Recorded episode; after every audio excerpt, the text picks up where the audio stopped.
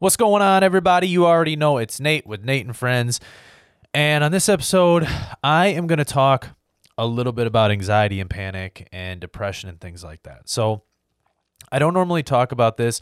Normally, I'm ranting about like the election and Trump and the Democrats and the coronavirus, but I don't want to do that today. So, a lot of you know, and some of you may not know, that I suffer from anxiety and I suffer from panic. I suffer from depression and agoraphobia and crowds of people and things like that. And I don't talk about it much. Um, uh, really, just my family who knows about it, my doctors, obviously. Uh, but I don't talk about it much with other people because I'm a 31 year old man and it can be embarrassing. So it can be really, really embarrassing to talk about anxiety and talk about panic and talk about depression and talk about suffering from these things uh, because a lot of people don't understand. So a lot of people just don't understand that it sucks and that it is something serious and it's not something that you can just get over. It's not something that you can just take your mind and put it on something else and then, oh, you don't have a panic attack anymore. And when you talk about it with people, they look, they act like it's not a serious thing, right? They act like depression and anxiety and panic is not a serious thing. They act like it's they act like it's nothing. They act like you can just get over it. Like you can just take a medicine from a doctor and everything will be all better. And um, it doesn't work like that. Uh, I can be the first one to tell you it does not work that way. Um, I've been suffering from it since about 2013. It's now 2020. Uh, you can do the math on that. Uh, was it like seven years or something like that? Um, and it sucks. Uh, I live with it every day. Um, I live with panic attacks and I live with anxiety and I live with uh, now I don't live with depression all of the time, uh, but I do have bouts of it and uh, it's rough. It's very tough uh, when you have uh, bouts of of depression and and you have to get through it, um, especially if you're alone. Um, I'm not alone. I do have my fiance that I've been with for 12 years, so uh, if I didn't have her, I don't know where I would be. Uh, but but with her uh, being with me, it is a huge help, and uh, she really helps me out, and she makes things better. you know, she makes me feel better when I'm when I'm when I am feeling depressed.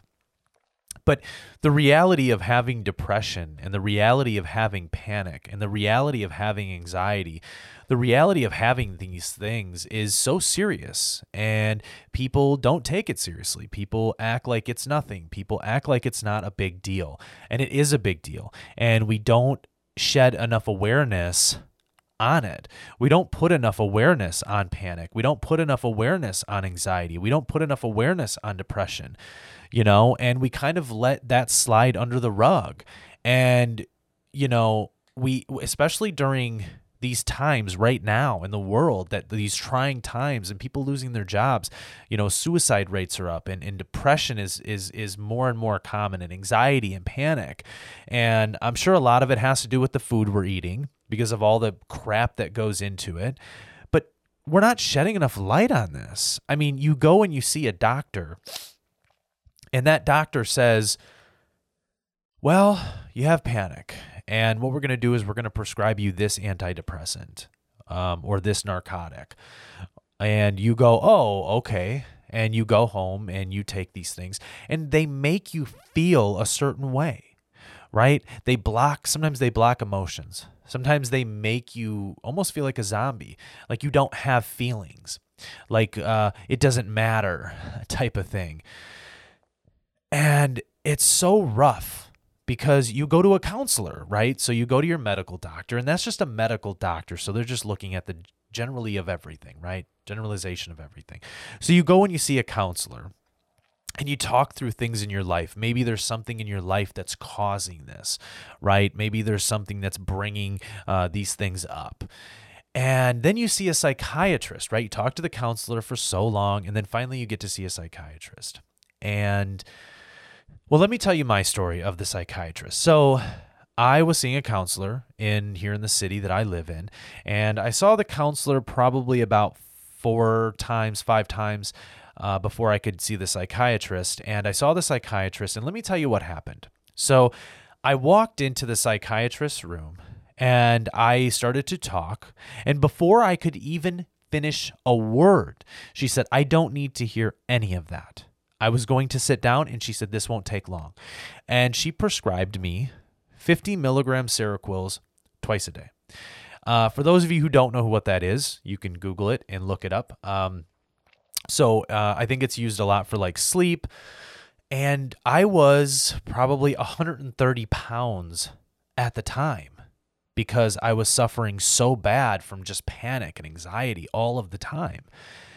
And I thought, 50 milligram Seroquels twice a day would uh, would basically put me to sleep, right? They would basically put me to sleep.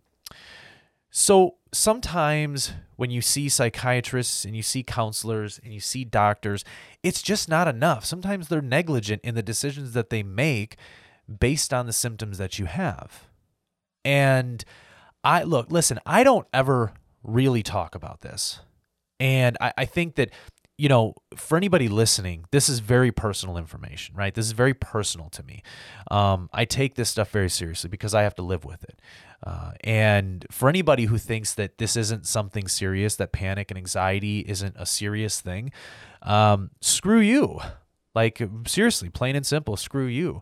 Because it is. It's very debilitating to get up and you're just going throughout your day and maybe you're just in the middle of working or you're in the middle of of at a store or something like that and you just get a panic attack for no reason there's nothing that triggered it you just get it now you're in a full-blown panic attack you're in the middle of a store there's a bunch of people around you and you're trying to keep your calm you're trying to keep your cool because you want to keep your cool, right? You don't want everybody knowing what's going on. You're already embarrassed about it, so you don't want anybody else to know what's happening. Okay? And this happens all too often to people. And it happens to me all of the time. And then I rush out of the store and I go sit in my car and I wait for my fiance. Okay. And there's just not enough light. There's not enough light on those particular subjects. And it's almost it's almost like when you talk about those subjects, you know, someone has a snarky remark, um, or somebody says, "Oh, it's not that bad," You know, oh, don't feel that way. Life isn't that bad. But it doesn't have to do with life.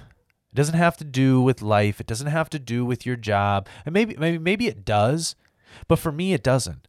For me it doesn't matter if I was living a fantastic life or living not a very good life. My anxiety and my panic is just there. It's just there. And it bothers me every day, and I have to deal with it every single day. And for some people it's harder than others. Um, but there's just not enough light. There's not enough light. So I wanted to give you guys a story of something that I went through and something that I deal with on a daily basis, right? And if you deal with it, there's more people in the world that are dealing with it. So don't feel so alone. But I'm going to talk more about this. I'm not going to get into great great depth about this. Uh, I am going to talk more about this. I want to talk more about this, and because uh, I think this is a very good subject to to talk about and bring awareness to. So I'm going to talk more about this, and in, in, in specifically uh, in the next coming episodes, I'm going to talk strictly about anxiety, and I'm going to talk strictly about panic, and I'm going to talk strictly about depression and agoraphobia and emetophobia, and all these different things that can that can cause cause uh, different reactions uh, with panic and anxiety and so on. So stay tuned. Um, I appreciate you guys listening to this very personal, personal episode. Um, this is very personal for me. Uh, for everybody listening, I, I, appreciate all of you guys listening. I appreciate everybody who listens. This is a very, very personal subject for me, and um, I don't normally share this with people I don't know. But I, I, we need to bring a more awareness to this subject in particular when it comes to a mental illness. Um, and that mental illness is not just a crazy person, mental illness can be a variety of things. So I appreciate you all listening. I hope you guys all enjoyed this episode. Uh, it was very personal for me, and uh, stay tuned for the coming episodes in the coming weeks, uh, where I'm going to actually dive in deep and talk more and more about you know anxiety and my own personal experiences. And um, yeah, so thank you guys for listening. I hope you guys enjoy, And I will talk with you guys on the next episode of Nate and Friends.